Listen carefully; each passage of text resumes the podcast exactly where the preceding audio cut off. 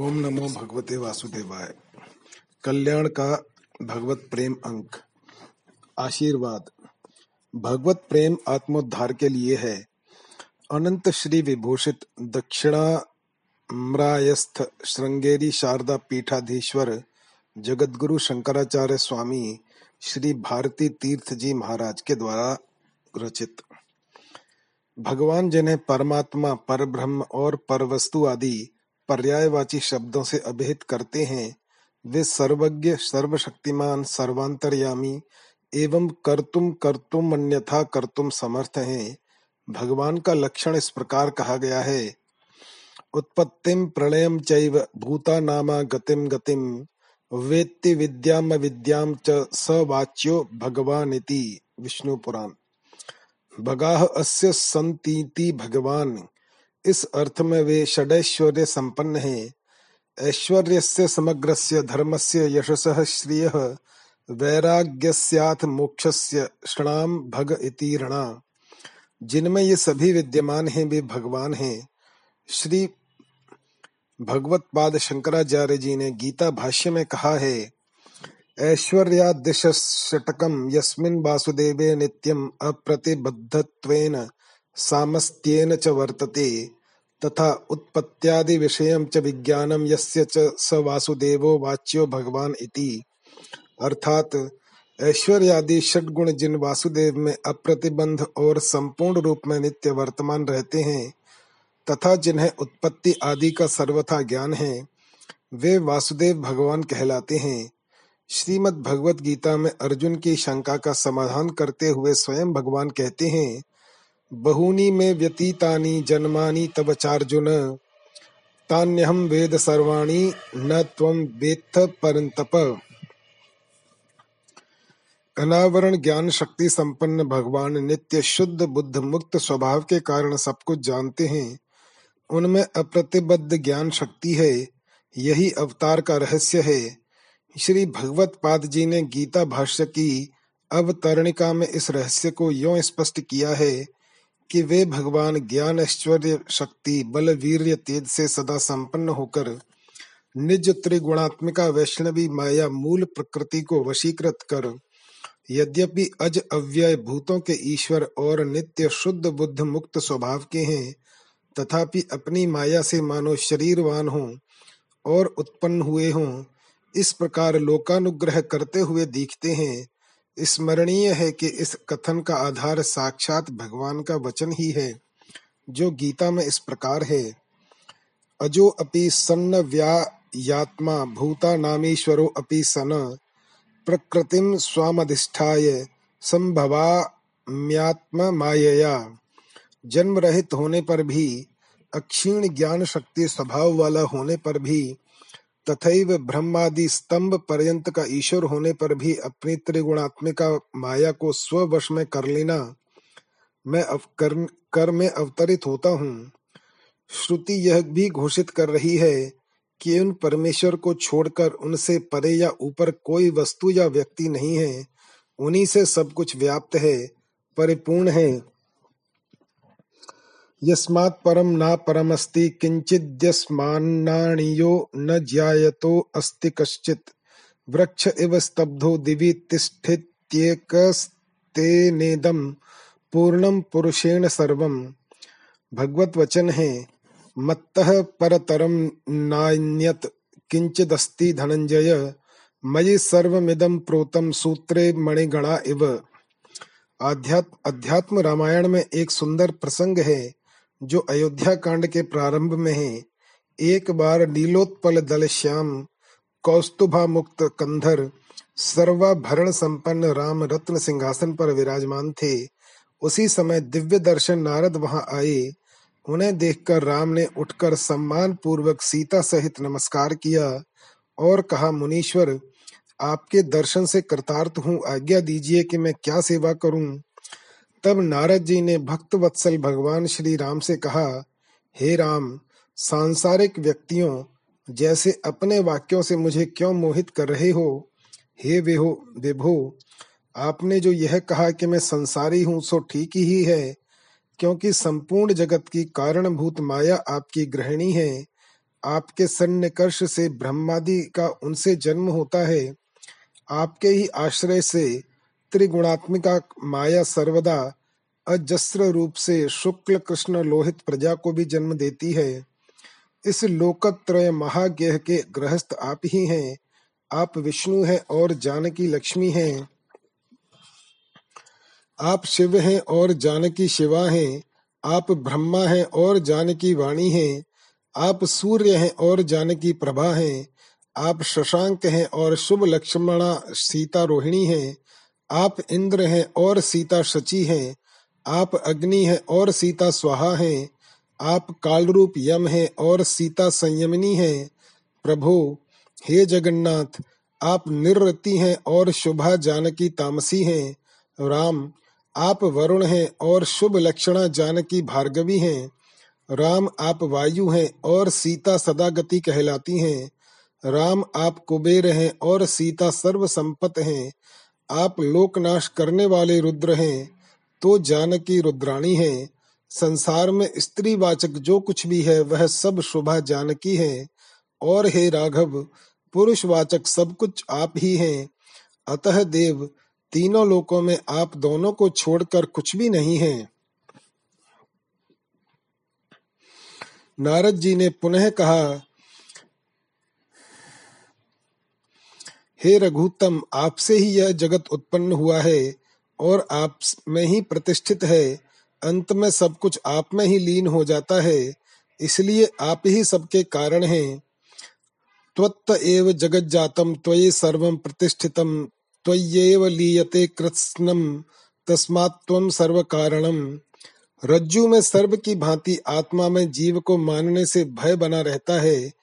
जबकि मैं परमात्मा हूँ, इस ज्ञान से भय, दुख से विमुक्ति हो जाती है। आपके ही कारण आपकी चिन्मात्र ज्योति से सभी में बुद्धि प्रकाशित होती है। अतएव आप सबकी आत्मा है। रज्जु में सर्प भ्रम के समान अज्ञान से ही आप में संपूर्ण जगत की कल्पना की जाती है। आपके ज्ञान से वह सब लीन हो जाता है। अतः ज्ञान प्राप्ति का सदा अभ्यास करना चाहिए। आपके चरण कमलों में जिनका अनुराग है केवल उन्हें ही क्रमिक रूप से ज्ञान प्राप्त होता है। इसलिए आप में जो भक्ति रखते हैं, वे ही मुक्ति भाजन बनते हैं। मैं आपके भक्तों के भक्तों का और उनके भी भक्तों का किंकर हूँ। अतः हे प्रभु, मुझ पर कृपा करें। मुझे मोह जाल में न फंसाएँ। आपके नाभि कमल से उत्पन्न ब्रह्मा मेरे जनक हैं। अतः मैं तो आपका पौत्र हूँ। राघव, मुझ भक्त की रक्षा करें। नारद जी का यह कथन सत्य है कि यही मोह है जो अनर्थकारी है। इसका नाम ही माया है, अविद्या है। यही तो संसार है, संस्कृति का कारण है।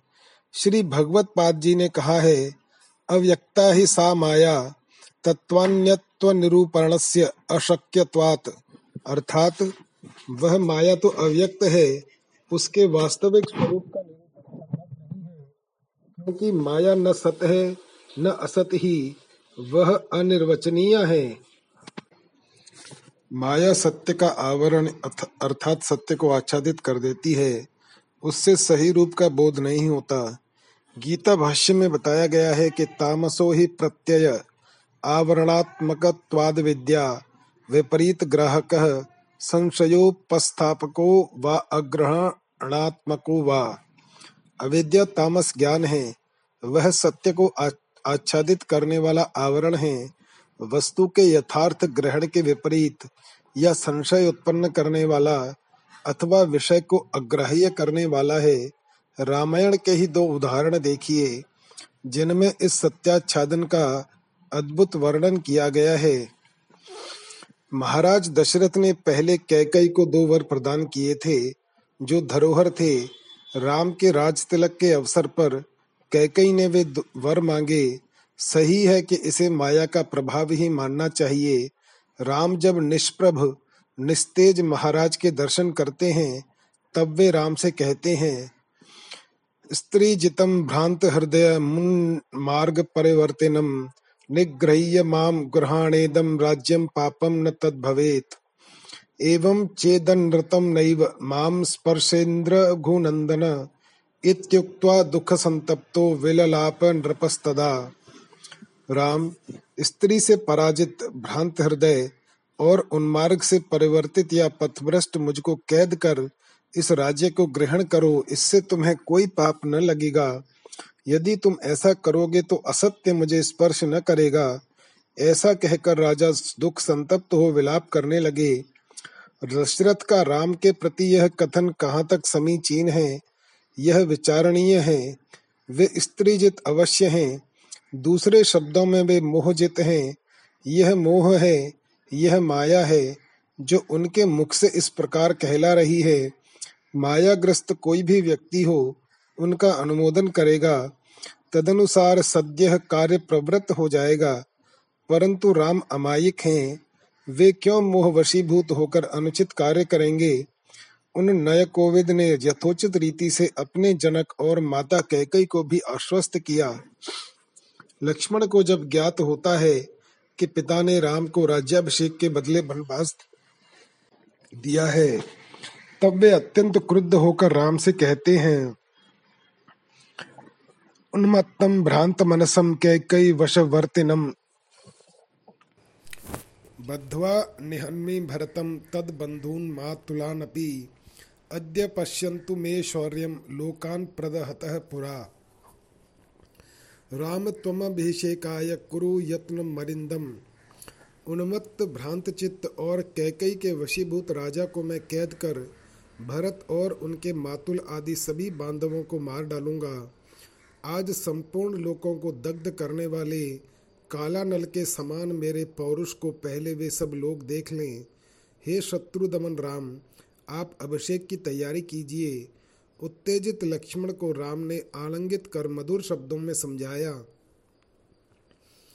तुम शूर हो और मेरा भला करना चाहते हो, यह सब मैं जानता हूँ, परंतु उसके लिए यह समय नहीं है। आँखों के सामने त्याज, राज्य और देहादि जो कुछ दिख रहे हैं, यदि वे सब सत्य हो तो तुम्हारा परिश्रम सफल माना जाएगा, परंतु ये सब सत्य नहीं है।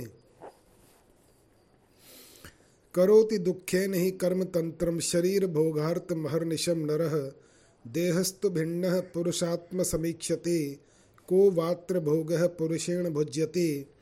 पितृमात्र सुत भ्रातृ दार बंधवादे संगम, प्रपायामेव जंतूनाम नद्याम काष्ठौ घवच्चलः।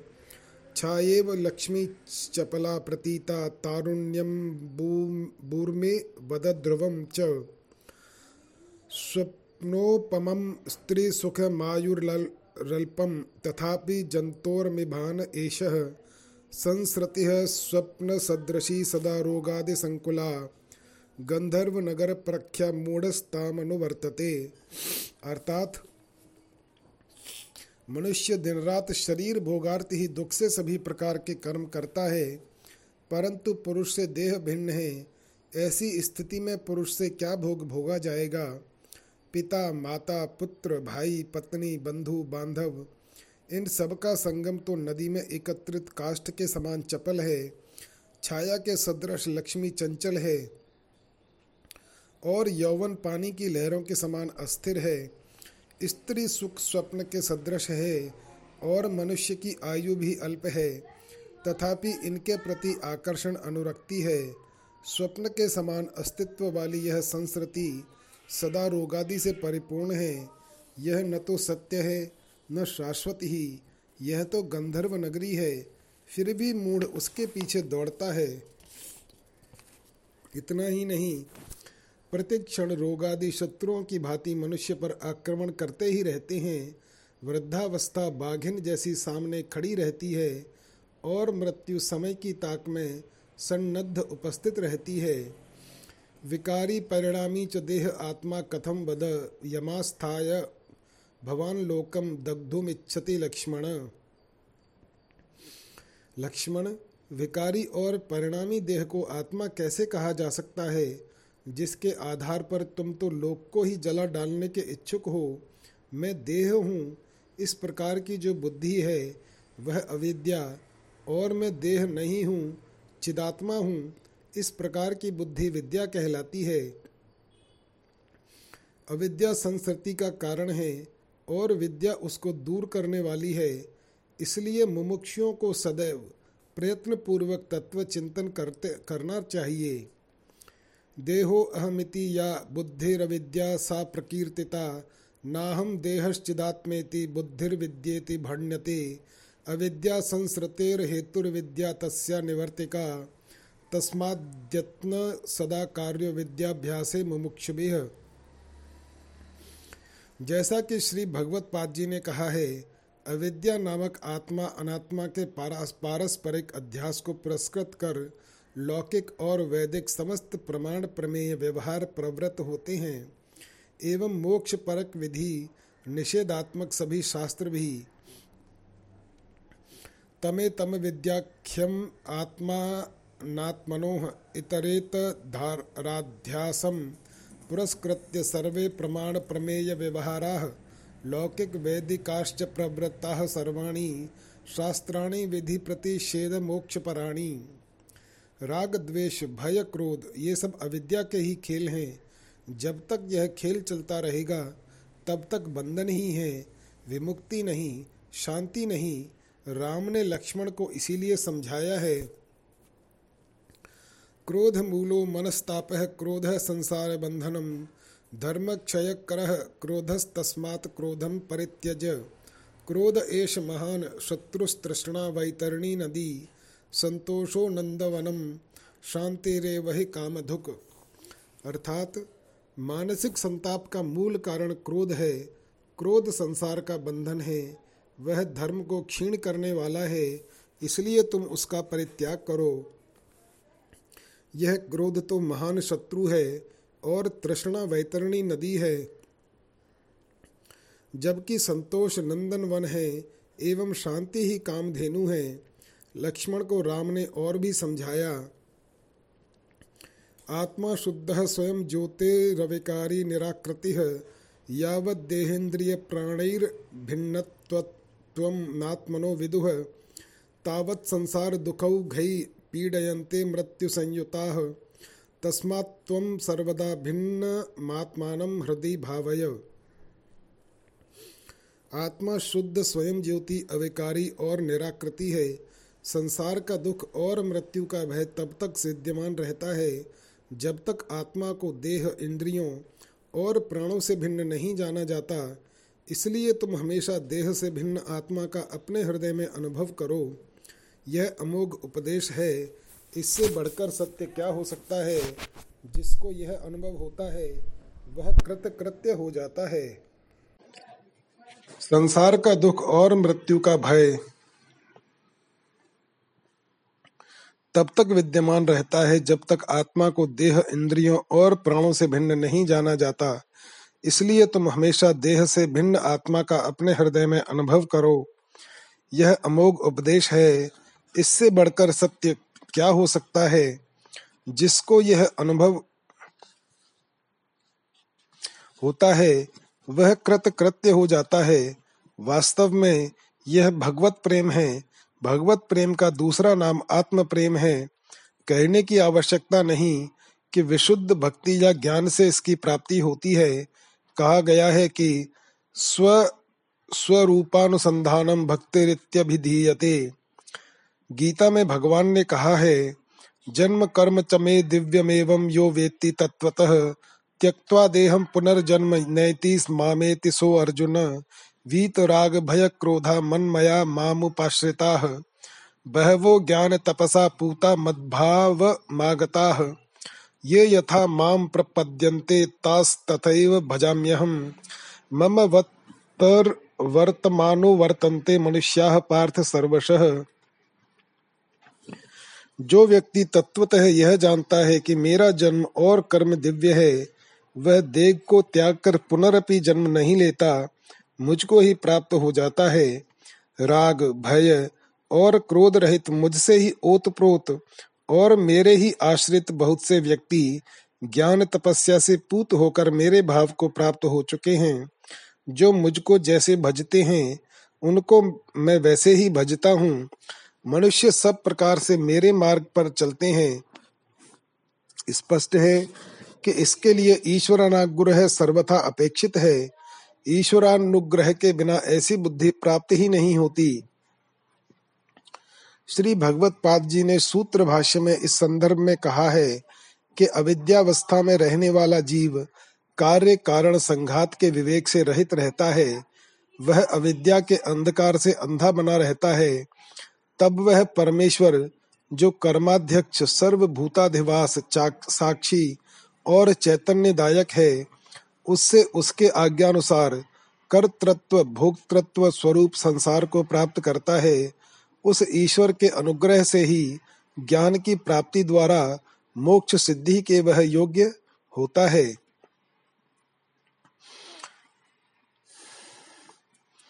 अविद्यावस्थायां कार्य कारण संघाता विवेक दर्शिनो जीवस्या विद्यातिमिरान्धस्य सतः। परस्मादात्मनः कर्माध्यक्षात्, सर्वभूताधिवासात्। साक्षिणश्चेतयितुरीश्वरात्तदनुज्ञया कर्तृत्व भोक्तृत्व लक्षणस्य संसारस्य सिद्धिः। हेतुकेनैव च विज्ञानेन मोक्ष सिद्धिर्भवितुमर्हति ईश्वरानुग्रह की जितनी आवश्यकता ज्ञान प्राप्ति के लिए स्वीकार्य है, उतनी ही गुरु के गुरु के अनुग्रह की भी। यह मानना चाहिए कि ईश्वर और गुरु दोनों उद्धारक हैं। पूर्वकृत सुकृत से ईश्वरानुग्रह प्राप्त होता है। गुरु के अनुग्रह के लिए भी पूर्व पुण्य चाहिए। भगवान ने गीता में कहा है कि सब प्रकार के द्रव्यमय यज्ञों से ज्ञान यज्ञ श्रेयस्कर है। ज्ञान यज्ञ से बढ़कर कोई यज्ञ नहीं है। ब्रह्मार्पण बुद्धि से जिसका आचरण होता है, उसे सिद्धि अवश्य मिलती है। उसका विधान जानने के लिए गुरु की सेवा में पहुँचना चाहिए। गुरु की सेवा करनी चाहिए और उनकी शुश्रूषा भी करती, करनी चाहिए। परिणाम स्वरूप तत्वदर्शी गुरु का उपदेश प्राप्त होता है। भगवान की उक्ति है। तद्विद्धि प्रणिपातेन, परिप्रश्नेन सेवया, उपदेक्ष्यन्ति ते ज्ञानम ज्ञानी नस्तत्वदर्शिनः जो तत्वदर्शी अथवा सम्यक दर्शी हैं, उनके द्वारा उपदेश प्राप्त होने से वह उपदेश सफल होता है। सम्यक दर्शी तो वे हैं, जो भगवत प्रेम में लीन हैं। भगवत प्रेम का नामांतर ही आत्म प्रेम है। अतएव भगवान ने अर्जुन को समझाया है कि, हे अर्जुन जिस ज्ञान को प्राप्त कर पुनः तुम इस प्रकार के मोह में न पड़ोगी, समस्त प्राणियों को जिससे अपने आप में देखोगे और फिर मुझमें भी। यज्ञात्वा न पुनर्मोहमेवं यास्यसि पांडव, येन भूतान्यशेषेण द्रक्षस्यात्मन्यथो मयि। सब परमेश्वर में है, अथवा क्षेत्रज्ञ कत्व सभी उपनिषदों में प्रसिद्ध है ही। जो विष्णु तत्व किंवा भगवत तत्व को जानता है, वह सर्वज्ञ होता है, वह ज्ञानी होता है। भगवान ने चार प्रकार के भक्तों में ज्ञानी को सर्वाधिक प्रश्रय दिया है और कहा है कि वह उनका अत्यंत प्रिय है। भगवत प्रेम की यह पराकाष्ठा है। जहाँ तक पहुँचने के लिए सतत प्रयत्न और तपस्या आवश्यक है, यही कारण है कि भगवान ने कहा है बहुत से मनुष्यों में कोई एक सिद्धि के लिए प्रयत्न करता है और प्रयत्नशील सिद्धों में भी कोई एक तत्व को यथावत समझता है। अनेक जन्मों के अंत में ज्ञानवान मुझे प्राप्त करता है। मुझ सर्वात्मा को प्राप्त होने वाला वह महात्मा सुदुर्लभ ही है। मनुष्याणाम सहस्रेशु कश्चिदत्तति सिद्धये, यततामपि सिद्धानाम कश्चिन जन्मा वेत्ति तत्वतः बहूनां जन्म जन्मनामन्ते ज्ञानवान् माँ प्रपद्यते वासुदेवः सर्वमिति स महात्मा सुदुर्लभः। स्वार्थ से कौन चूकता है? स्वार्थे कह प्रमाद्यति। पुत्र मित्र कलत्र बंधु बांधवों से प्रेम किस हेतु होता है? अपने हित के लिए ही ना। भगवान से प्रेम भी अपने हित के लिए ही है। भग, भगवत प्रेम का तात्पर्य है अपने से प्रेम। आत्मा सबसे अधिक प्रिय है। श्रेय की प्राप्ति इसी से है, इसलिए अत्यधिक प्रिय आत्मा किंवा परमात्मा की उपासना करनी चाहिए, किसी अन्य की नहीं। शत श्लोकी का वाक्य है, तस्मादात्मानवेव प्रियम मधिक मुपासीत विद्वान च चान्यत।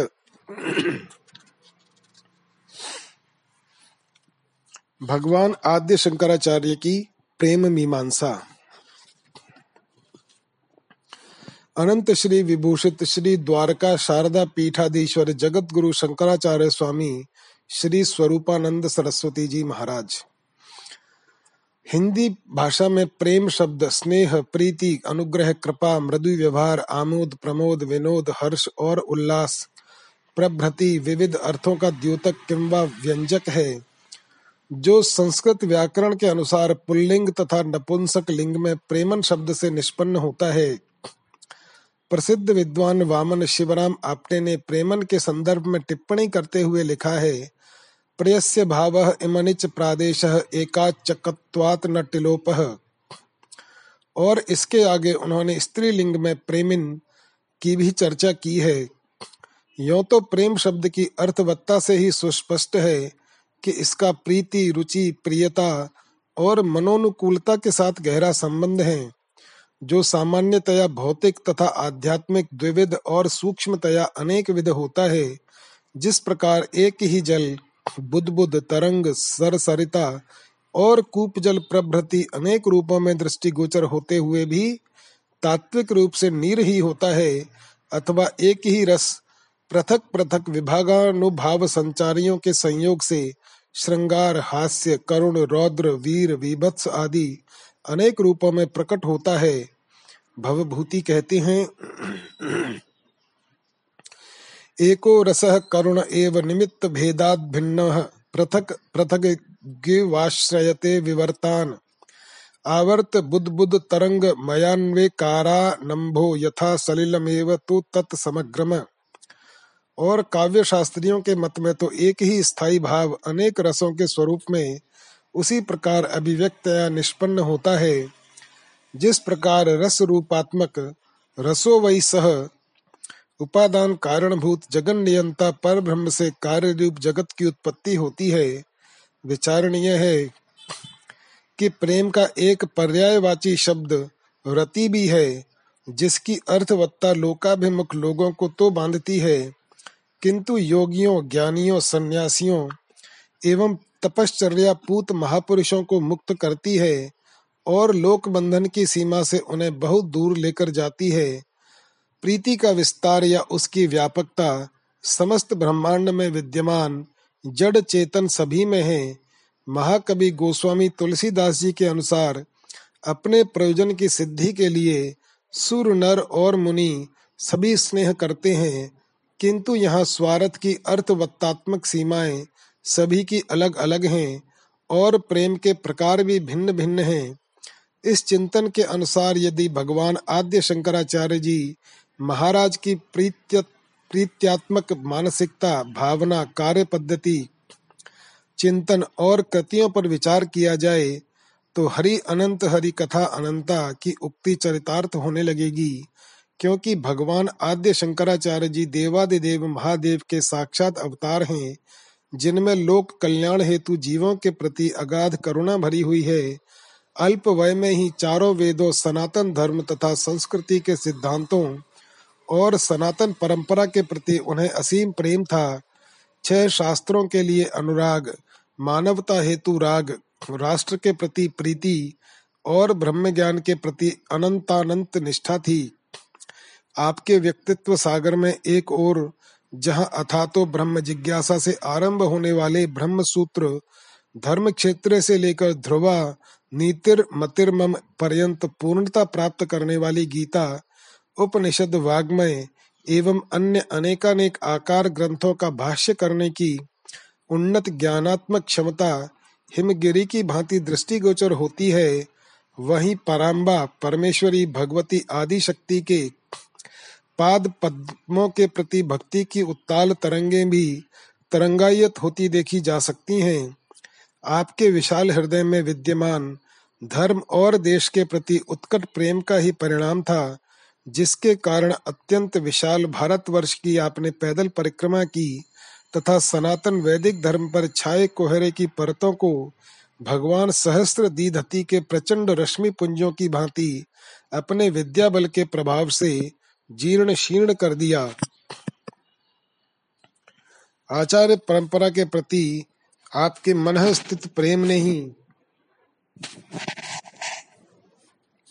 सनातन धर्म के रक्षात स्वर्गापवर्गास्पद हेतु भूता भारत भूमि की चारों दिशाओं में आपसे चार पीठों की स्थापना करवाई, जो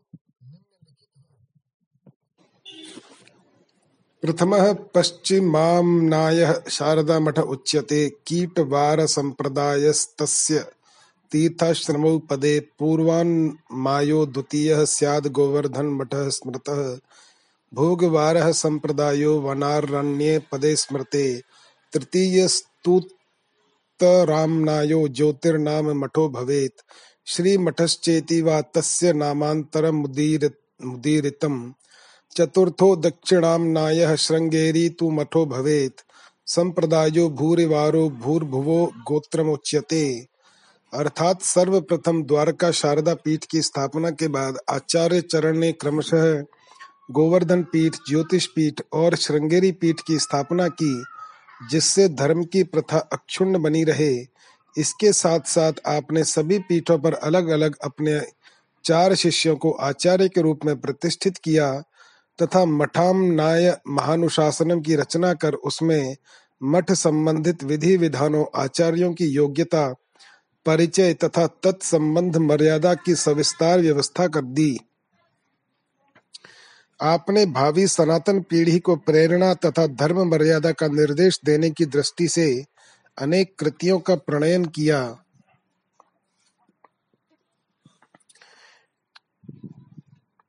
इनके अतिरिक्त उपनिषद वाग्मय एवं श्रीमद् भगवत गीता पर कृत भाष्यों की भांति शरीर भाष्य भी आपकी प्रतिनिधि रचना है। आपके कर्तत्वावलोकन से सुस्पष्ट है कि आपको अपने जीवन में सर्वाधिक अभीष्ट था। अद्वैत वेदांत की सैद्धांतिक स्थापना और ब्रह्म की सत्यता तथा जगत के मिथ्यात्व का प्रतिपादन। इसीलिए आपने कहा, श्लोकार्धेन प्रवक्ष्यामि यदुक्तम ग्रंथ कोटिभिः ब्रह्म सत्यम जगन मिथ्या जीवो ब्रह्मैव नापरः। कहना न होगा कि आचार्य शंकर के अनुकरण के परिणाम स्वरूप ही देश के अनेक संप्रदायों एवं धर्मानुयायियों ने अपने अपने यहाँ आचार्य परंपरा का श्री गणेश किया। आपकी मेधा, तपश्चर्या ज्ञान शक्ति और वाक शक्ति से ही प्रभावित होकर सम्राट सुधनवा ने आपका शिष्यत्व ग्रहण किया था। वेदांत चर्चा समभूत तदानीम राजा सुधन्वा यति सेवको अभूत। तत्र द्वेषो अद्वैत पथस्य, ये ते श्रुत्वैव तद व्याकुलतामवापुः। भगवान शंकराचार्य जी महाराज एक और जहाँ ज्ञानाग्नि सर्व कर्माणी भस्मसात कुरते अर्जुन, और ऋते ज्ञानान्न मुक्ति के अद्वितीय चिंतक, समर्थक किंवा उच्चतम शिखर थे वहीं वे उत्कट श्रद्धा की परिपक्वावस्था जन्य भक्ति के जीवंत रूप थे मात्र शक्ति के अस्तित्व को स्वीकार कर संतुष्ट होने वाले नहीं थे। प्रत्युत वे भगवती के सदृश अन्य किसी को भी मानने को तैयार ही नहीं थे। इसीलिए सौंदर्य लहरी में आप कहते हैं, शिव शक्तिया युक्तो यदि भवती शक्त प्रभवित प्रभवितुम निमग्नानाम दंष्ट्रा मुररी पुवराहस्य भवती। अर्थात भगवान शिव शक्ति से युक्त होकर ही कुछ करने में समर्थ हो पाते हैं। पराशक्ति भगवती त्रिपुर सुंदरी, राज राजेश्वरी से यदि वे युक्त न हो तो उनमें स्पंदन तक संभव नहीं है। ब्रह्मा, विष्णु और शिव सभी क्रमशः सृष्टि, स्थिति, संघार या संतुलन रखने में शक्ति के कारण ही समर्थ हो पाते हैं। सांख्य के अनुसार प्रकृति के बिना पुरुष कुछ भी नहीं कर सकता। क्योंकि प्रकृति ही प्रधान है, वही सृष्टि की संचालिका तथा सभी तत्वों की मूल है। भगवान शंकर का कहना है कि, हे माँ, आप ब्रह्मादि त्रिदेवों की आराध्या हैं, अतः जन्म जन्मांतर के पुण्य भाव में भला कोई व्यक्ति आपकी स्तुति कैसे कर सकता है? अज्ञान रूपी अंधकार को विनष्ट करने वाली मणिद्वीप नगरी का प्रताप, वस्तुतः आपके चरणों की धूलि का प्रभाव है। अज्ञानियों के लिए आत्मज्ञान रूपी वांछित फल प्रदान करने वाला कल्प वृक्षों के पुष्पों से निश्रित पराग और अर्थहीन दरिद्रों के लिए सभी संपत्तियों का स्वामी बनाने वाली चिंतामणि, उसी प्रकार आपके कृपा प्रसाद हैं। जैसे भव सागर में निमग्न जीवों के उद्धार के लिए वराहवतारी भगवान की दांत। परम पूज्य आचार्य प्रवर का मानना है कि सर्व सौभाग्यदायिनी भगवती न केवल लोक सिद्धियों की प्रदात्री है, प्रत्युत मोक्ष प्रदा भी है। इसीलिए श्री यंत्र की उपासना संसार में पूज्य पाद के प्रवर्तन के परिणाम स्वरूप अनुदिन विकसित और व्यापक होती चली गई। आपका कहना है कि मूलाधार चक्र में पृथ्वी और जल तत्वों को स्वादिष्ठान चक्रांतर्गत मणिपुर में अग्नि हृदयस्थ अनाहत चक्र में वायु और विशुद्धि चक्र में आकाश तथा भ्रू मध्य में विद्यमान आज्ञा चक्र में मनस तत्व को। इस प्रकार संपूर्ण कुलपथ सुषमणा मार्ग के द्वारा सभी चक्रों का भेदन कर सहस्र दल कमल में अपने पति शिव से संयुक्त होकर भगवती विहार करती रहती है। ध्यातव्य है कि भेदन के समय शक्ति की गति मूलाधार से सहस्राधार की ओर रहती है। और सहस्राधार से नीचे उतरते समय वह अपनी अन्वय भूमिका में नाड़ियों को अमृत से सींचती हुई मूलाधार की ओर लौटकर अपना रूप सर्पाकार बनाकर लघु कुहर में शयन करती है। इसी प्रकार जीव के ऐह किंवा आमुष्मिक सर्वविद श्रेय के उपलब्ध्यर्थ पूज्य पाद ने श्री यंत्र की सृष्टि क्रमीय उपासना पर बल दिया है। जो पिंड में ब्रह्मांड का प्रतीकात्म स्वरूप है और जिसमें चार शिव चक्र, पाँच शक्ति चक्र नौ प्रपंच के कारणात्मक मूल तत्व, तैतालीस कोण, आठ दल, सोलह दल, तीन रेखाएँ और तीन व्रत हैं। आपकी दृष्टि में इस यंत्र का उपासक भगवान कामेश्वर का अंश बन जाता है, क्योंकि उपासक षट चक्रों के भेदन पूर्वक आज्ञा चक्र के ऊपर पहुँच जाता है।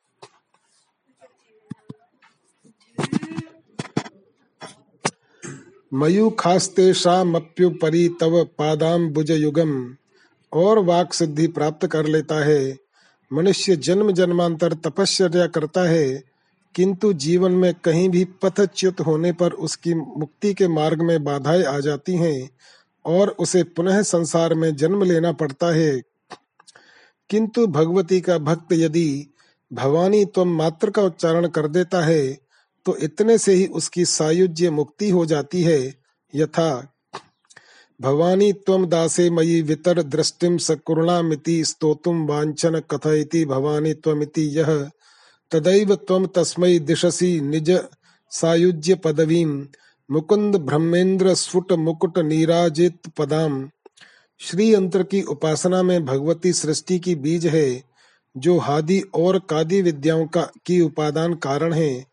इसीलिए आज्ञा चक्र से ऊपर पहुंचकर समयाचार का साधक जन्म मरण के बंधन से मुक्त हो जाता है।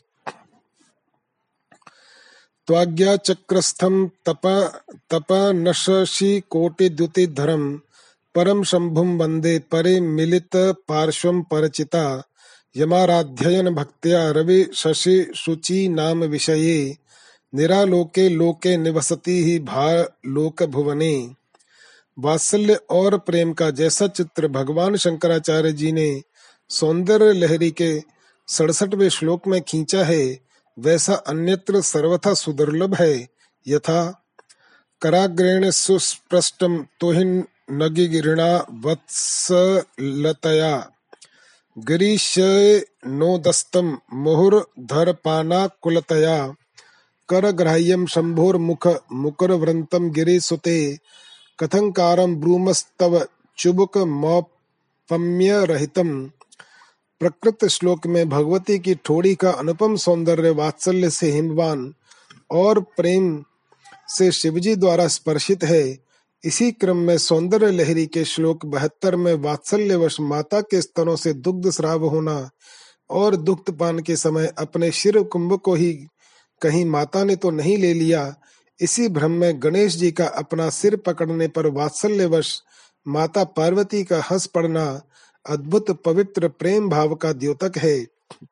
इसी प्रकार श्लोक पिचहत्तर के, तब स्तन्यम मन्ये धरणे धर कन्ये हृदयतः, से लेकर कवि नाम प्रौढ़ा नाम जनी कमनीय कवयता पर्यंत कृत वर्णन में माता के करुणा में प्रेम का अद्वितीय चित्रण किया गया है, जिसे पाकर मैं द्रविड़ शिशु वाग देवता की कृपा के परिणाम स्वरूप कवि बन गया।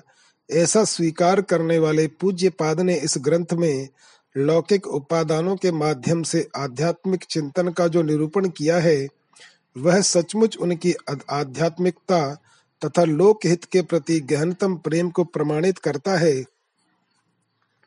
यथा, हर क्रोध ज्वाला वले भिरवली ढेन वपुषा जनस्ताम जानीते तव जननी रोमा वले रीति। यहाँ टीकाकार कहते हैं कि शिवजी के तृतीय नेत्र के खुलने से भस्मसात काम ने परम पावनी जगदम्बा के पास आकर शरण ली थी और तभी से भगवती के मन में उसके प्रति पुत्र भाव उत्पन्न हुआ, क्योंकि अम्बास्तवकार कहते हैं, दग्धम यदा मदन मेकम नेकधाते मुग्ध कटाक्ष विधि रंकुर याचकार दत्ते तदा प्रभृति देवी ललाट नेत्रम सत्यम ह्रियैव मुकुलीकृत बिंदु मौलिह कामोत्थितो यतो जातस्तस्याः कामेश योषितः कामाक्षिति ततः ख्यातिम सा गता कांची कापूरे। जहाँ तक लौकिक भाव भूमिगत प्रेम के तटस्थ एवं शास्त्रीय ज्ञान का प्रश्न है भगवान आद्य शंकराचार्य जी महाराज ने भगवती भारती के साथ संपद्यमान शास्त्रार्थ के प्रसंग में उनके काम शास्त्रीय पूर्व पक्ष का उत्तर देने के लिए योग बल से राजा अमरु के मृत शरीर में प्रवेश किया था।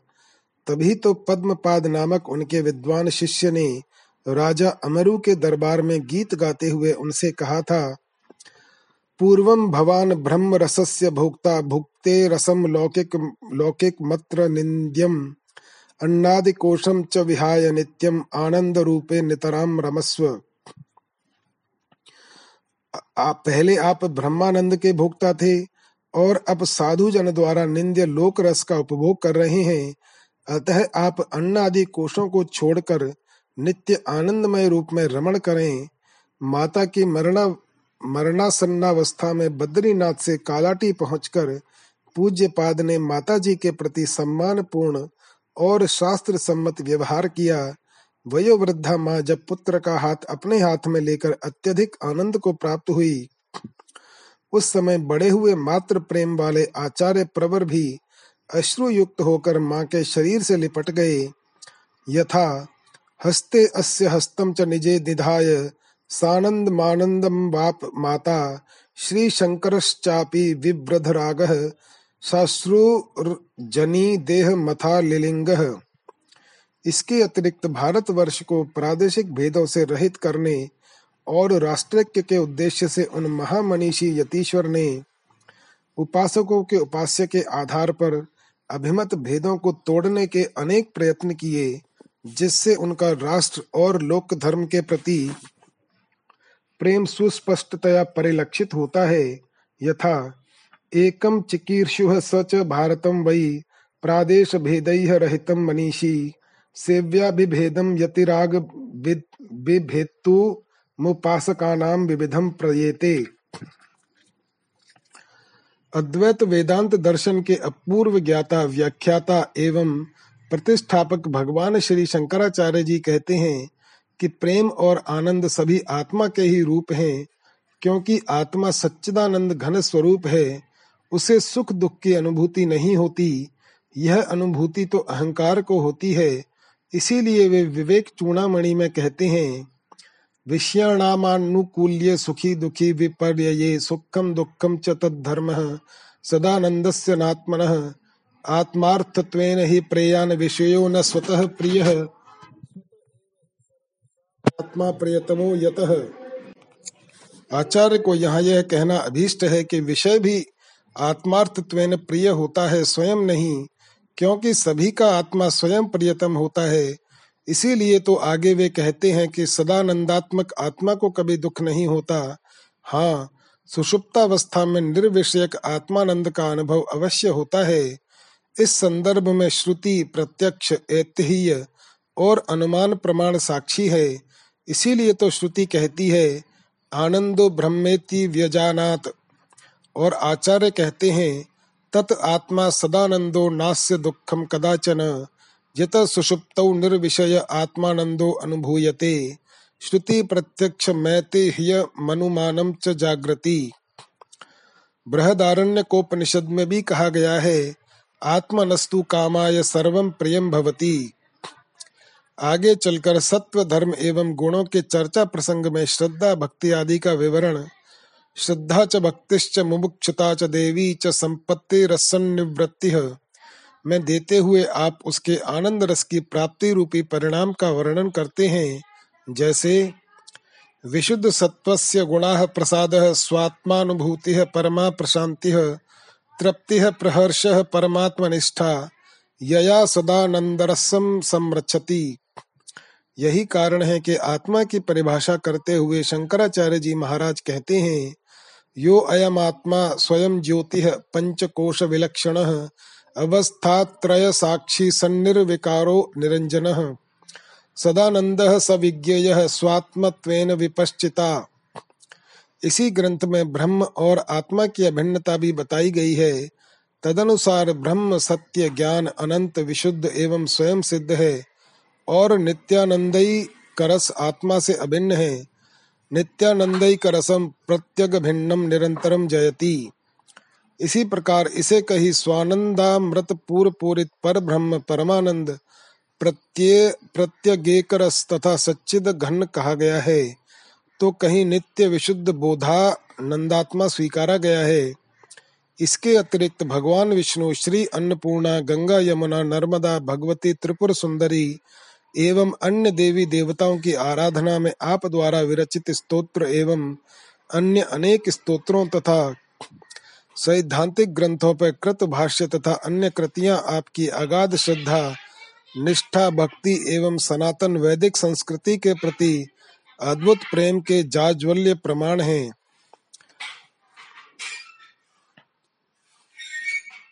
इसी प्रकार भारतीय वाग्मय के प्रचार, उसमें निगूढ़ दार्शनिक तत्वों के निरूपण, सदुपयोगी और भक्ति मुक्तिदायी आर्ष ग्रंथों पर भाष्य प्रणयन, अनीश्वरवादी विधर्मी चिंतनों, ढोंगों और पाखंडों के निकंदन, शास्त्र के प्रति प्रगाढ़ निष्ठा, तीर्थों, नदियों, सागर तथा पर्वतों के प्रति आदर भाव जन्म भूमि के प्रति अनुराग, संन्यास दीक्षा, त्याग, धर्म और सदाचार के प्रति समर्पण माता के लिए पूज्य भाव।